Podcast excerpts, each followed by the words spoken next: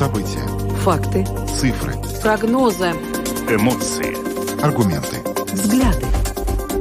Подробности на Латвийском радио 4.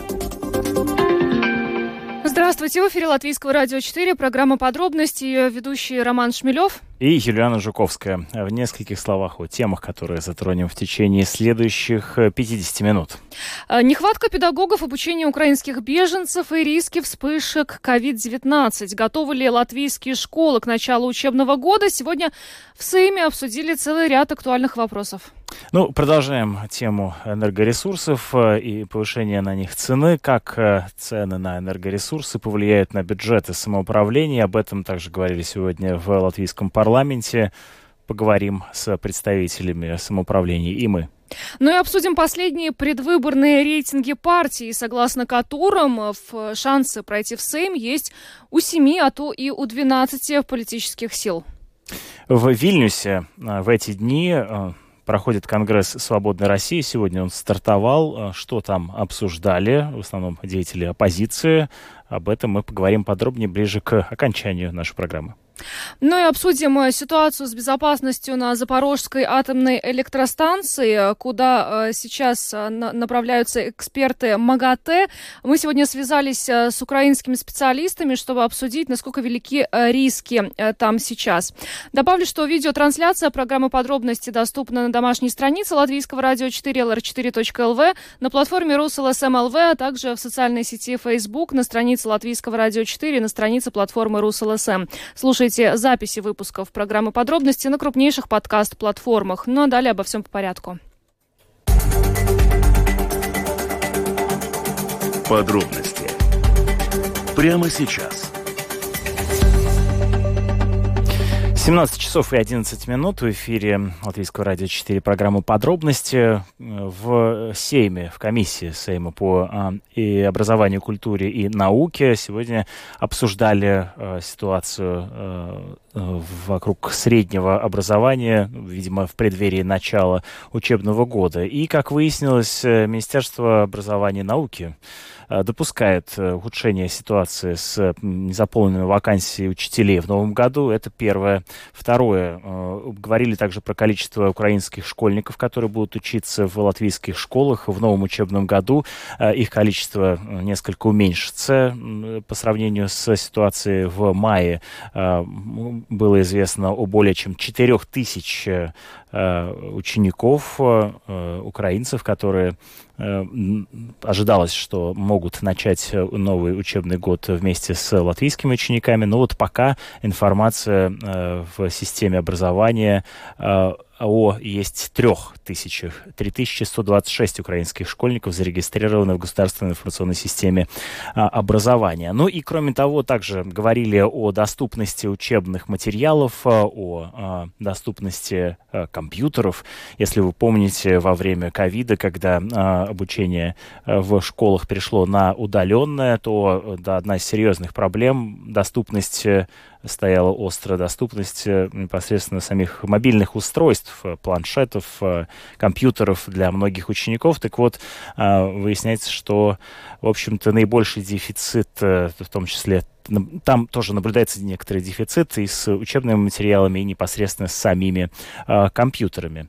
Вот сейчас мы пытаемся связаться с представителем, э, председателем комиссии Сейма по образованию, культуре и науке Арлсом Ашараденсом для того, чтобы обсудить, ну а что же э, в итоге было представлено на комиссии и как он оценивает готовность э, латвийских школ к учебному году. Ну, пока, так понимаю, что мы э, продолжаем э, связываться с ним. Ну, а э, в свою очередь э, необходимо добавить э, о том, что мы продолжим обсуждать в том числе и повестку, связанную с готовностью к учебному году. Ну, к сожалению, связаться с председателем э, ответственной парламентской комиссии нам не удается. Я... Ну вот интересно, почему? Тут много таких, знаешь, оказывается, э, в той или иной степени э, вопросов, указывающих на некоторые новостей, указывающих на некоторые проблемы, да? Ну, очевидно, может быть, неудобно сегодня обсуждать эти а, проблемы. А, Я не быть. знаю, по каким причинам нам не удается, поэтому пока предлагаю двигаться дальше. Давай. Возможно, в ходе программы удастся еще наладить связь. Как цены на энергоресурсы повлияют на бюджеты самоуправления? Об этом также дискутировали сегодня в Сейме. Мы э, сейчас свяжемся с председателем правления Объединения Центров регионального развития, с мэром Валки, Венсом Армансом Краукласом, для того, чтобы узнать, э, что э, происходит сейчас в самих самоуправлениях. Ну, тут появляются новости о том, что тарифы то там, то здесь увеличиваются в разы. И сегодня стало известно о том, что тариф повышается в Огре также э, и в некоторых э, других самоуправлениях. Э, Венс Арманс Крауклес, председатель правления Объединения Центров регионального развития. Мэр Валки с нами сейчас на прямой связи. Добрый вечер. Добрый вечер. Скажите, ну вот те вопросы сегодня, которые на заседании парламентской подкомиссии обсуждались, давайте начнем, может быть, с самого важного. Не останутся ли жители самоуправления без энергоресурсов? Есть ли сейчас у самоуправления уверенность в том, что энергоресурсов хватит? Ну, скажем так, есть политические обещания со стороны правительства, что не беспокойтесь, а все будет в порядке. Но мы бы хотели, чтобы все-таки было больше, побольше конкретики, потому что ясно то, что у многих соплений э, до сих пор ничего не закуплено, потому что э, в конкурсах не участвуют бизнесмены, они хотят тоже понять, что будет с ценами, и мы все-таки в таком нервозном состоянии. По нашему э, мнению, все-таки государство должно бы повлиять на рынок, потому что рынок сейчас ненормальная ситуация, э, цены спекулятивные, и у э, Латвэнерго бы должно было бы закупать для их самоуправления, а это большое предприятие, которое это может, и потом перепродать самоуправлением за экономически реальную цену. И то же самое Латвия с межи. Все-таки интервенция а, а, в рынке щепки тоже было бы целесообразно. Ну, правительство говорит, что все-таки это не надо, что рынок э, все решит и, и и все будет в порядке, но э, мы этот вопрос будем поднимать и дальше. И ну, я правильно понимаю, что вы хотите, чтобы в данном случае больше правительство вмешалось в эту ситуацию? Да. И, да? да. Каким образом? Да. То есть, какого ну, я говорю, что, во-первых, э, у нас есть два больших государственных э, предприятия. Латвэнерго и Латвия Свалсмежи. У Латвэнерго есть гораздо больше возможностей закупить газ и потом перепродать с управлением э, и э, тем компаниям, которые э, э, дает тепло, чем э, каждому самплению или его предприятию по, по отдельности, да, э, потому что сейчас просто в рынке нечего купить, либо тогда там цена просто космос. А насчет щепки то же самое, что э, никто не готов из э, предприятий э, продать или дать цену на весь сезон. А если бы государство сделало бы интервенцию э, в лице Латвии с Волсмежи, я уверен, что это бы сразу рынок поставило бы на более такие понятные и более экономические реальные цены, чем сейчас. Ну, это подразумевает очевидное значительное вмешательство в свободный да. рынок в данном случае. Да, ну, в этом и говорит, что это не надо, все все-таки надо подождать, все будет в порядке, рынок сам все сделает.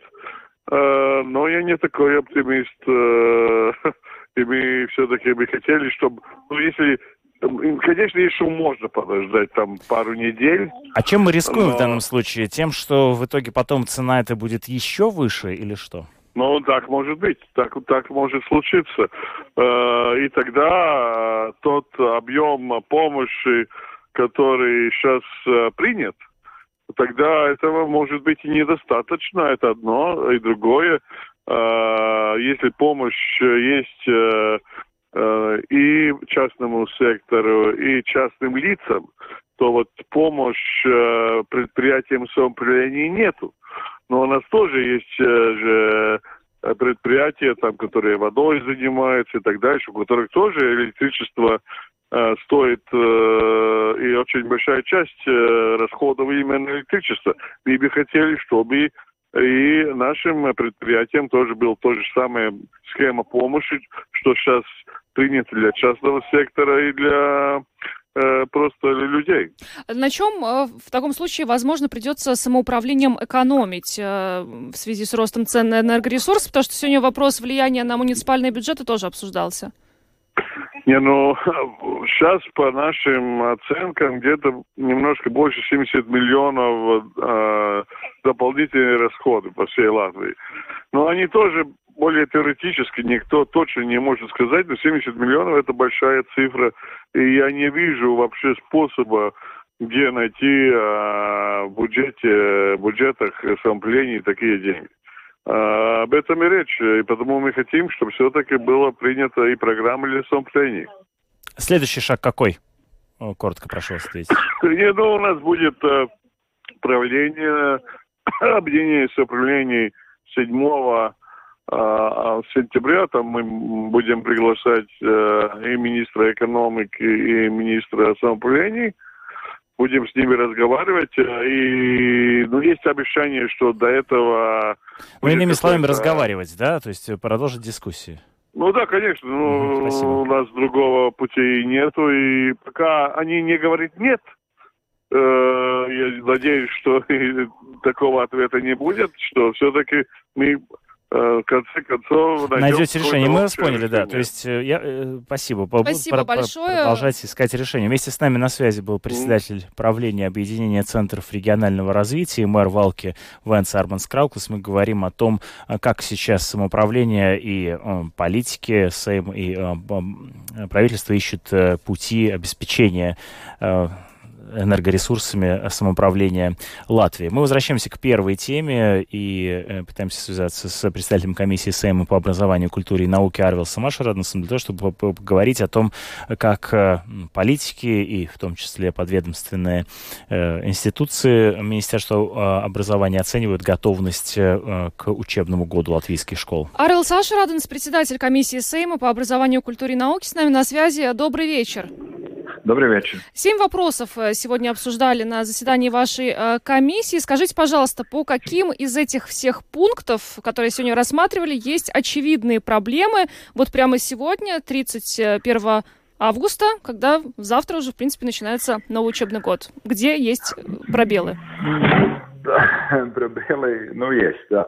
Во-первых, мы говорили о новом э, содержании образовании, и, э, и, и мы видим, что материалы для учителей подготавливаются очень мучительно и долго. Мы, если мы видим первые три года, если это было бы доступно, ну, можно сказать, что можно так и делать, ну, переходный период и так далее. Но сегодня э, издательство и министерство говорят, что еще надо три года, чтобы подготовить все эти учебные материалы для учителей и, и для, для, для педагогов и так далее. Ну, как сказать, новое содержание, не поддерживаем учителей. Мы видим, учителя должны перерабатывать это по ночам, то есть подготавливать материал для, для учи, учеников, чтобы показывать в классах.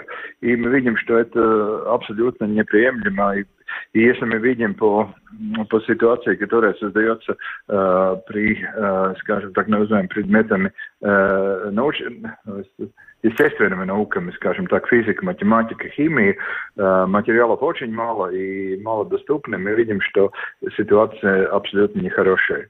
Э, второй, конечно, мы видим, что растет дефицит учителей, Министерство говорят, что министерство говорило о том, что будет, они планируют, что нехватка будет 3,5%, но то есть уже то есть Э, Рига, уже представители самоуправления города Рига уже говорили, что цифры будут намного больше, и э, Рига, Рижский район очень проблематично, центральные, скажем, э, школы, которые уже много, скажем, высококаче... ну, много, много учителей говорят о нехватке по разным предметам, и эта проблема фундаментально не решена. Здесь нет поворота в этой ситуации. И мы видим, что до сих пор все говорят, да, мы подготавливаем очень много молодых учителей, более чем полтора тысячи или три тысячи вообще в системе при подготовке, но в школе остаются, после третьего года остается, может быть, 5-10%. Просто молодые очень быстро уходят из школы. Что-то не работает в системе школ, что не можем понять на сегодняшний день. Простите, а почему Но в это... системе школ что-то не работает? Ведь в данном случае все довольно понятно. Увеличите зарплату учителям, они пойдут? Будут оставаться а, на местах? Ну, я думаю, что это не только зарплата, согласен, это тоже один вопрос, но я думаю, что, э, то есть, э, э, то, что надо работать добавочные часы, это не оплачивается. Но, но можно, надо делать работу из министерства, которое не подготовило, не подготовило эти материалы. Это осложняет, конечно, работу учителей, но многие говорили о том, что их климат школ не такой, Э, который бы поддержал остаться молодому учителю в школе, и они решают уходить и уходить на, на другое, другое место. Э, Согла... Как я сказал, зарплата, да, но это не самое главное. Как-то среда в школе не срабатывает э, на лучшую сторону.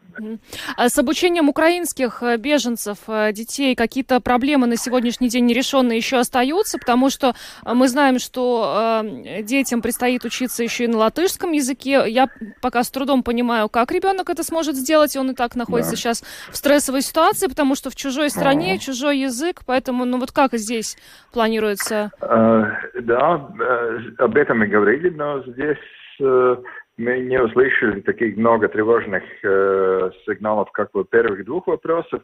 То есть, э, да, дети идут э, в школу, э, и, то есть, но правитель, то есть министерство нашло ресурс для того, чтобы, во-первых, э, то есть эти дети уже в регистре, национальном регистре школьников, то есть они, школа получает, э, из самоуправления школы получают то же самое финансирование, и добавочно выделяются средства для, то э, то есть сверхурочных, час, сверхурочных часов, чтобы э, помогать этим ребятам выучить латышский. Э, ну, здесь появилась одна довольно-таки большая, сложная проблема. Если э, часть детей здесь уже с весны, и они уже летом были в лагерях и более-менее выучили язык, Э, то оказалось, что сейчас в последний момент довольно, довольно в Риге, например, довольно-таки большой э, приплыв, э, ну, приезд новых детей, и они, конечно, пойдут, как сказать, первый, ну, как С чистого листа, да. Сразу, да, сразу в школу. И э, говорилось о том, что министерство будет работать, э, скажем, на следующий месяц разработает методический материал как помочь учителям э, интегрировать этих детей.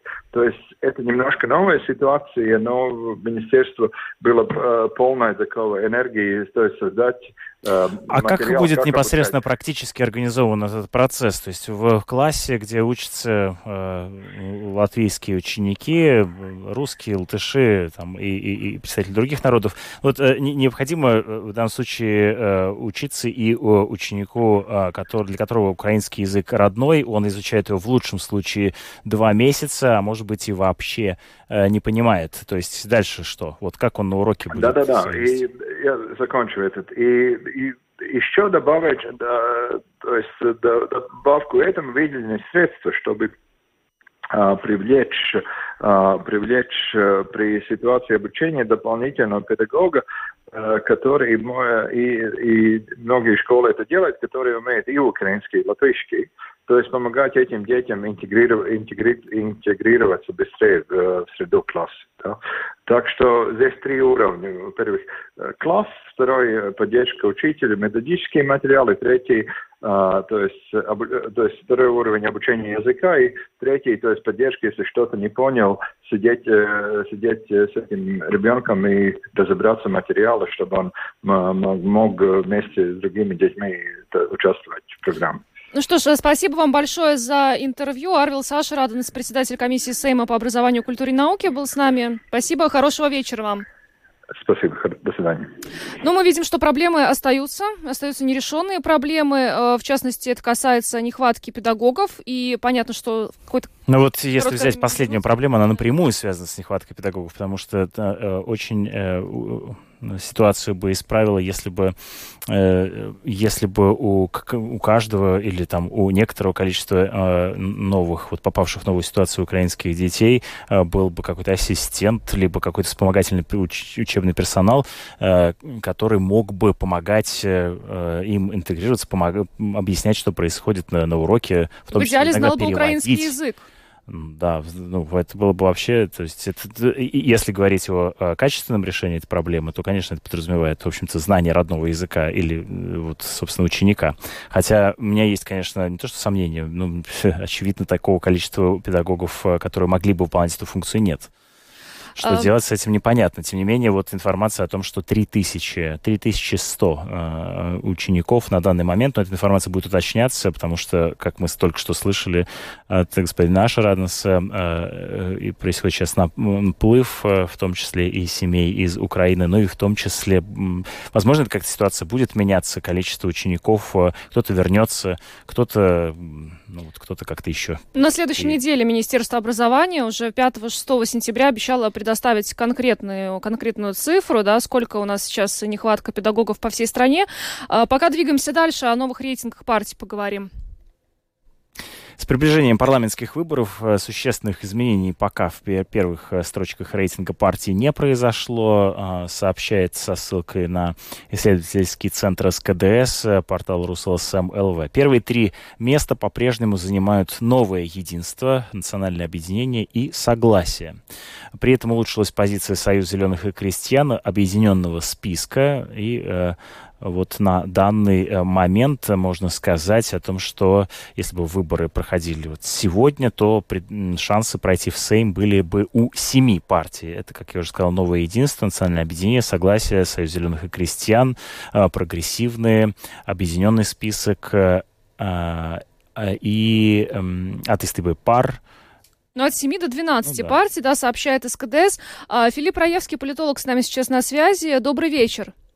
Добрый вечер. Вы помните, как долго в прошлый раз, вот э, после предыдущих парламентских выборов, не, удало, не удавалось договориться о том, кто будет премьер-министром? Вы представляете, что будет, если у нас действительно по итогам э, э, парламентских выборов э, пройдут 12 списков?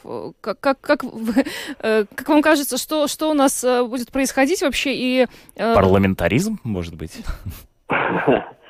Нет, я думаю, что тут очень важно не то количество списков, но все-таки какой рас, расклад и какой, сколько будет голосов у о, костяка коалиции. Ну вот тут э, чем прошлый раз отличается от этого, я надеюсь, будет отличаться. В прошлом разе э, могли костяк коалиции создать новая консервативная партия и КПВ, Кампедервалс. Они вместе могли создать Э, костяк в 32 голоса. Но мы помним, чем кончилось это все для КПВ. Это вообще развалились они. И, и в общем, оба, обе силы были совершенно неопытные, и потому они не могли создать нормальный блок, чтобы сделать э, стабильную коалицию. И к чему мы пришли? К тому, что коалицию э, руководит коалицией самая маленькая фракция в парламенте, но самая опытная. Ну вот моя маленькая надежда, что э, все-таки костяк коалиции, хотя бы двух или трехпартийный костяк могут создать опытные политики, которые знают, что значит создавать э, правительство и что значит э, вести коалиционные переговоры. И тогда, конечно, будет лучше. Если мы возвратимся к прошло, прошлому разу, такая опять ситуация, что будет новички будут контролировать э, большое количество голосов, ну тогда, конечно, я согласен, что тогда мы будем иметь, опять же, правительство где-то в следующем году в марте. Как вы оцениваете, что сейчас происходит э, в сознании русскоязычного избирателя Латвии? Я думаю, там э, есть все основания думать, что это достаточно большая апатия, потому что с одной стороны, ни одна русская, э, русская партия или партия, которая представляет русскоязычных, и всегда говорили, что они представляют, они никак, никоим образом не были способны попасть во власть, не так реально попасть во власть. Конечно, согласие было все время частью власти до до последнего парламента. Э, они имели очень большой вес, э, когда выдвигались и голосовали, голосовалось за президентов. Они имели вес во время бюджетных переговоров всегда, но, но э, реально министерские посты они не занимали, в коалиции они не, не бывали. И в этой ситуации это апатия, что эти партии не способны э, быть у власти, это, это вызывает вот нежелание, я думаю, идти на выборы, потому что, ну, зачем голосовать, если, если ничего все равно не, не изменяется. Если, конечно, человек не изменил свой, свои взгляды и не начал голосовать про, за партии, которые, ну, больше, которых больше возможностей быть в коалиции. Спасибо вам большое за комментарий. Вместе с нами на прямой связи был политолог Филипп Раевский. Пришли новые рейтинги, их мы обсуждали, хотя, ну, как мы понимаем, конечно, ситуация еще может измениться. До октября еще ровно, в общем-то, месяц до выборов, э, и, соответственно, многое может произойти. Спасибо большое. Спасибо. Но э, социологи отмечают, что колебания в рейтинге партии слишком незначительны, поэтому, в принципе, за месяц картина особо не поменялась. Поменяется ли она вот в течение сентября, Слушай, ну мы живем как раз в эпоху, когда рейтинги бывает, что э, очень э, неточно замеряют э, общественное мнение. Ну, помнишь, э, в общем-то, эпоху, да, когда э, все говорили, в, мы видели, как э, президент Трамп пришел к власти, да, все говорили, что они голосуют за одного кандидата, в итоге проголосовали за него, да, то есть э, насколько действительно эти ответы э, верны, мы посмотрим через месяц. В Вильнюсе стартовал конгресс «Свободной России». Он собрал на одной площадке россиян, открыто выступающих против российской агрессии в Украине, а также представителей европейских стран и международной организаций, э, поддерживающих народ Украины. И сегодня у нас есть э, прямое включение из Вильнюса, где находится наш коллега Евгений Антонов, журналист Латвийского радио 4. Женя, здравствуй, приветствуем тебя. Привет. Женя, ну как э, проходит Конгресс? Ты сегодня уже побывал э, на дискуссиях. Расскажи, пожалуйста.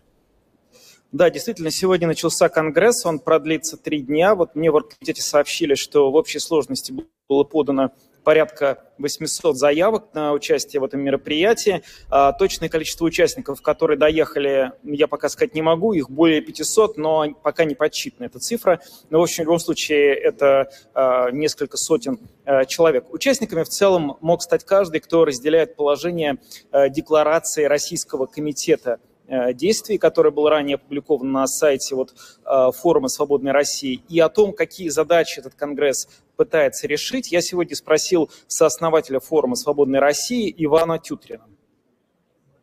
Ну, не так давно мы отметили грустную годовщину 6 месяцев, то есть там, да, 6 месяцев с начала на новой фазы военной операции российской полномасштабного наступления на Украину. И за эти 6 месяцев достаточно серьезным образом поменялась как э, в целом ситуация геополитическая, так и ситуация внутри российской оппозиции. Значительная часть российского гражданского общества войну не поддержала, многие из них находятся за рубежом, и поэтому этот конгресс, это попытка собрать, вот провести такой сбор э, антивоенных сил российских активистов и российских общественных деятелей, журналистов, журналистов для того, чтобы сверить часы, для того, чтобы обсудить актуальные вопросы, в том числе выработать как бы какую-то единую стратегию действий, может быть. Поэтому с точки зрения массовости это удалось, потому что мы получили около 800 заявок на участие, более 500 человек примет участие в работе. И для нас также очень важно, что помимо российских активистов непосредственно примут участие люди, также поддерживающие Украину. Это будут и представители правительства Латвии, и Литвы, и Эстонии, и представители Бундестага, и британского парламента. То есть, как бы это не только внутри российское мероприятие, это как бы более широкое мероприятие, включающее как бы коалицию стран, поддерживающих Украину в ее противостоянии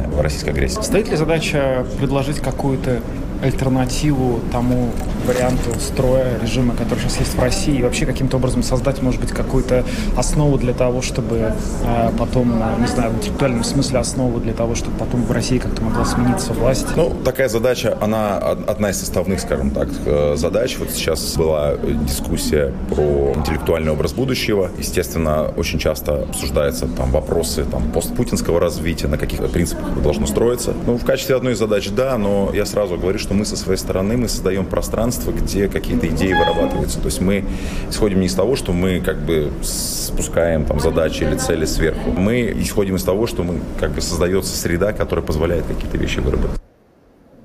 Женя, да, ты с нами. Да, и вот действительно сегодня прошла в первой половине дня, самая первая дискуссия форума, э, называлась «Образ будущего и интеллектуальная альтернатива путинскому режиму». Э, ее участники, это были видные экономисты, э, общественные деятели, журналисты, обсуждали перспективы российской экономики, политики, гражданского общества. В общем, в ситуации, когда а, вот, возможно, через какое-то время а, в России будет другой президент. И, тем не менее, а, вот во время этой дискуссии все время витал вопрос, хорошо, вот есть оппозиция, которая разрабатывает все эти планы. Но каким образом эти идеи донести до простых россиян, которые сейчас, в общем, в России живут и не всегда про это могут откуда-либо информацию подчеркнуть? И о том, как это сделать, я спросил у одного из участников этой дискуссии, экономиста, бывшего зампредседателя Центрального банка России Сергея Алексашенко.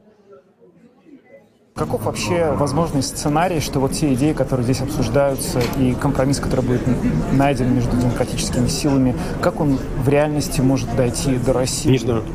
У меня нет ответа. Послушайте, вот тут, тут, если бы я знал ответ, я бы озвучил. Это тема, над которой я серьезно там, обсуждаю ее последние года четыре, еще там задолго до войны, и у меня нет решения этого вопроса. У меня нет ответа, правда, да?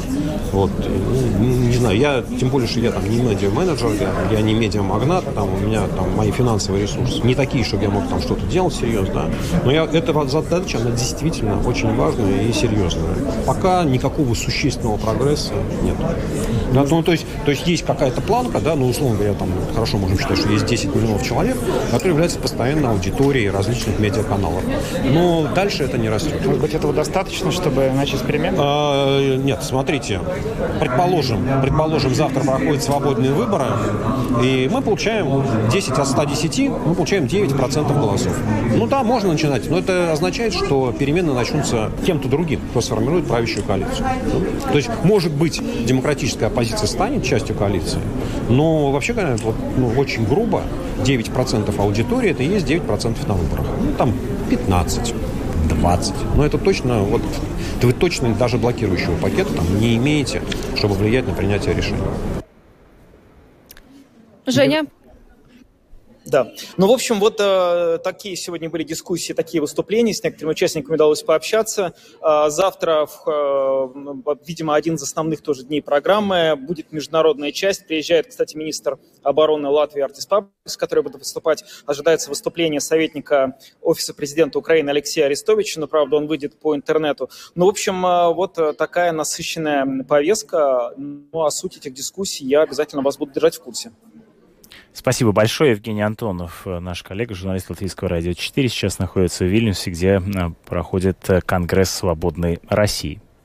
А, Женя, спасибо тебе. Ну, а мы двигаемся дальше. Напомню, что Женя будет находиться на Конгрессе еще до пятницы. Ну, именно... Собственно, столько, сколько он идет, да. Да, так что мы будем связываться с ним ежедневно в нашей программе. 17 часов и 42 минуты точное время. Напоминаю, что в эфире звучит программа «Подробности». Мы выходим не только в FM а, вещании, но нас также можно слушать в интернете и смотреть в интернете на сайте Латвийского радио 4, на платформе Русала СМЛВ и на странице Латвийского радио 4 в Фейсбуке. Э, мы переместимся в Украину, э, поговорим о ситуации с безопасностью на Запорожской атомной электростанции. Европа обеспокоена тем, что там происходит, э, поскольку атомная электростанция и полностью отключалась от энергосети украинской. Сегодня очень важно, делегация МАГАТЭ отправилась из Киева на Запорожскую атомную электростанцию, но вот по последним, по последним данным специалисты МАГАТЭ стоят в очереди очереди на КПП на подконтрольной украинским властям территории, поскольку э, оккупационные власти Запорожья отказались делать спецпропуска. Но планируется, что завтра они э, прибудут на территорию э, атомной электростанции. Но вообще о том, э, какова сейчас там ситуация и насколько велики риски, э, некоторое время назад ведь и президент Украины Владимир Зеленский заявил о том, что украинские специалисты, по сути, предотвратили ядерную катастрофу в Европе. Но при этом мы обсуждали эту тему в том числе и в других эфирах. Вот в программе «Открытый вопрос» тоже уже несколько недель э, спрашиваю э, различных экспертов. И на данный момент, насколько я понимаю, продолжается обстрел, но совершенно непонятно, в общем, в данном случае у нас противоречивые данные, э, с чьей стороны. И понятно, что, в общем-то, в случае э, прямого попадания, разрушения, то, в общем, могут быть э, довольно э, серьезные последствия. И вот об этих последствиях мы сегодня поговорили с руководителем Департамента анализа безопасности Государственного научно-технического центра по ядерной и радиационной безопасности Украины Дмитрием Гуменюком. Еще до сих пор не забыли трагедию на Чернобыльской атомной электростанции, поэтому то, что сейчас происходит на Запорожской, вызывает большие опасения.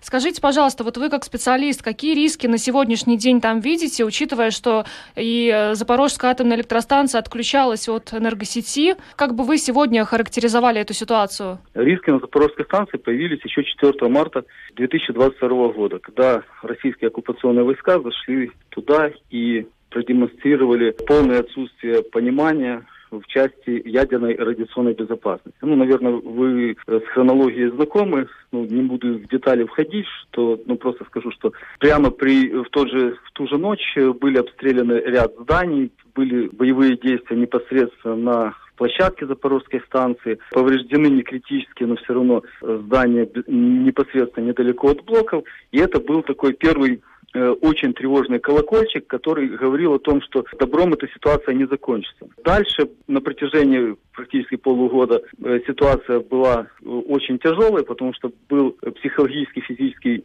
такое давление на персонал атомной станции. Но с начала августа 2020 года, где-то там с 5 августа, ситуация очень резко ухудшилась, когда террористические российские войска начали вести обстрелы непосредственно Запорожской станции, пытаясь ну, там, сымитировать провокации украинской армии или еще кого-либо, я не знаю, что у них в головах, но э, вот. И с, э, за август месяц было очень много обстрелов, которые привели к тому, что поочередно отключались электрические линии, которые соединяют Запорожскую атомную станцию с энергосистемой Украины. И на прошлой неделе последняя четвертая линия вследствие боевых действий была перебита, после чего блоки, которые работали на Запорожской станции, а на момент отключения последней линии работало два энергоблока, вот, они э, остановились поочередно там по э, аварийной защите и генерация электричества на Запорожской станции прекратилась. Особенность атомной электростанции в том, что в отличие от тепловой, после того, как перестает подаваться топливо,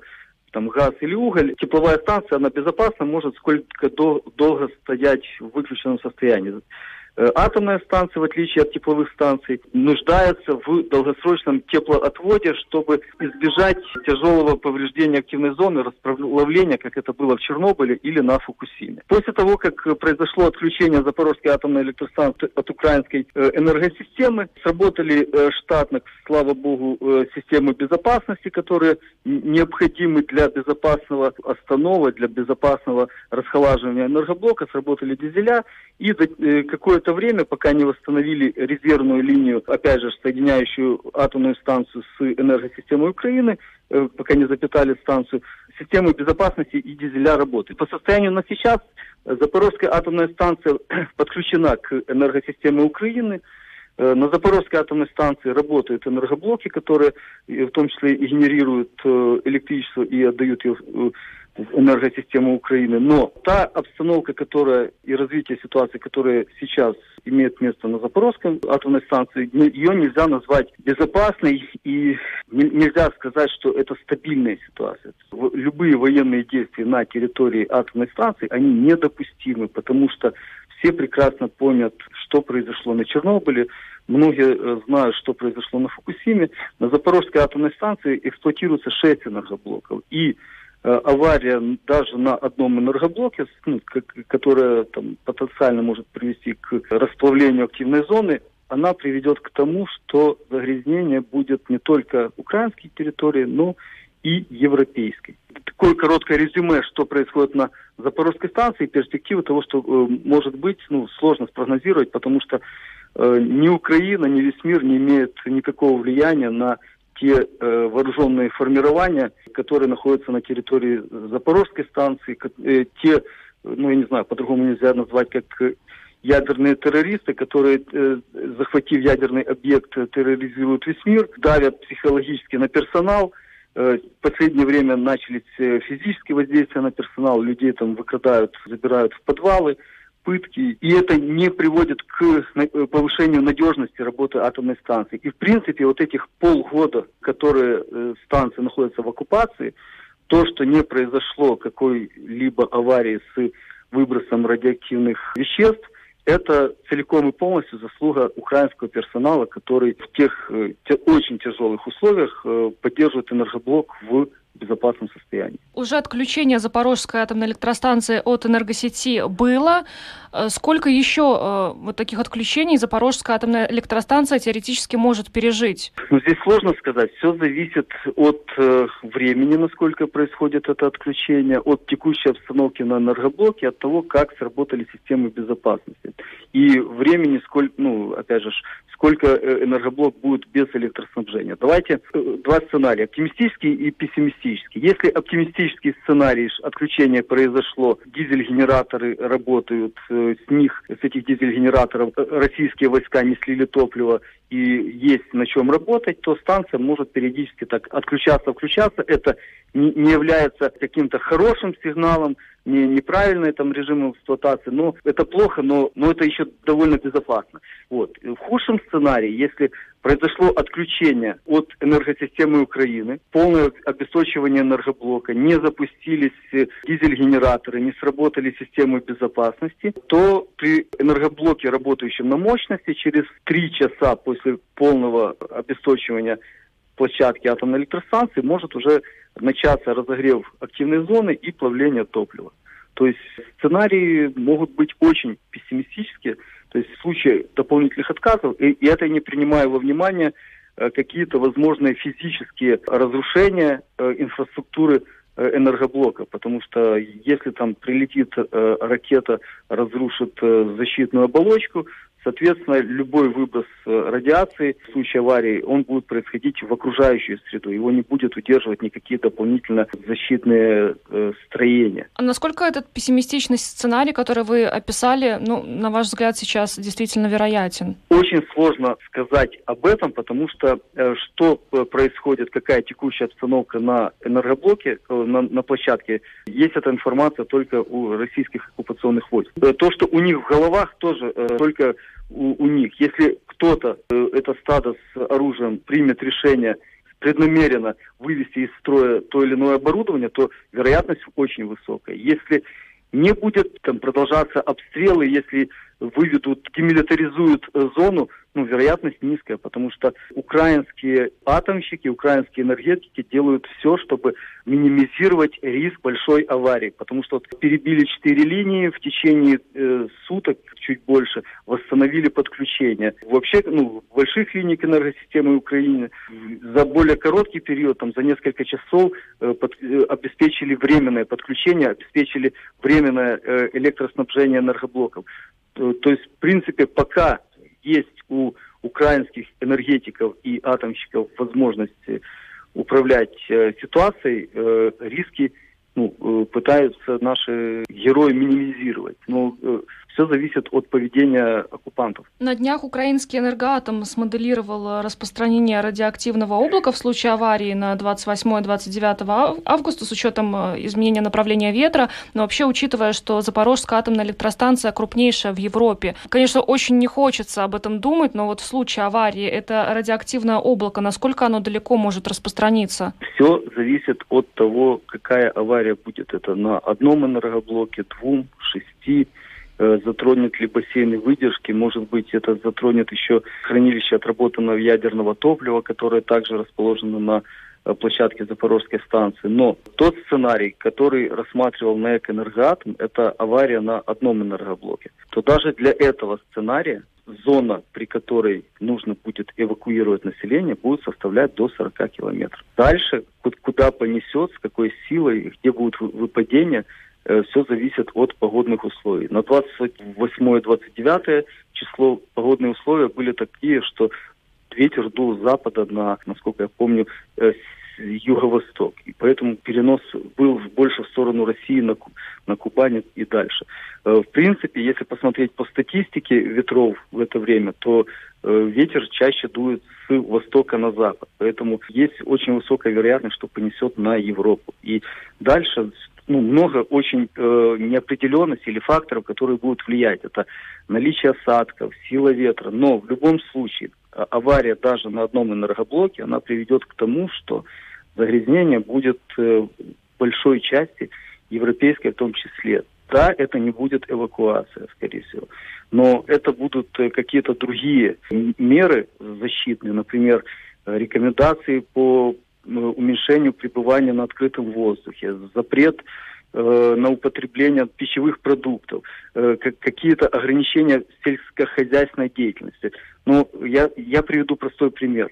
Авария на Чернобыльской станции, которая произошла в 1986 году, она привела к тому, что радиоактивное загрязнение было даже в Швеции, которая находится очень далеко от Чернобыльской станции. И поэтому на Запорожской станции 6 энергоблоков мощностью 1000 мегаватт. Вот, поэтому последствия могут быть катастрофическими.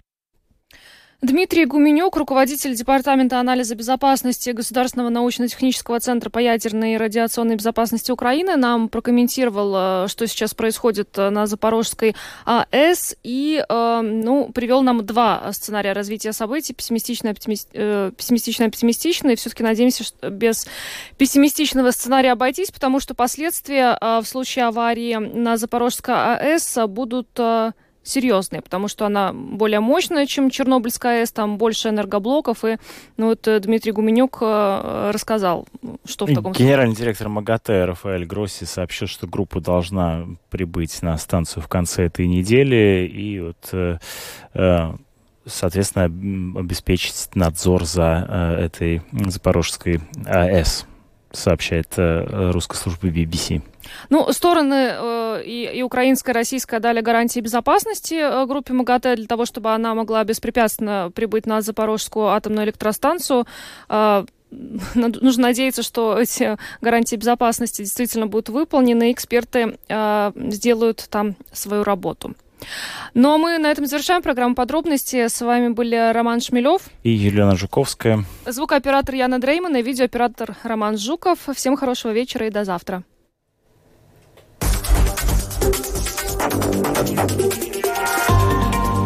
Латвийское радио 4.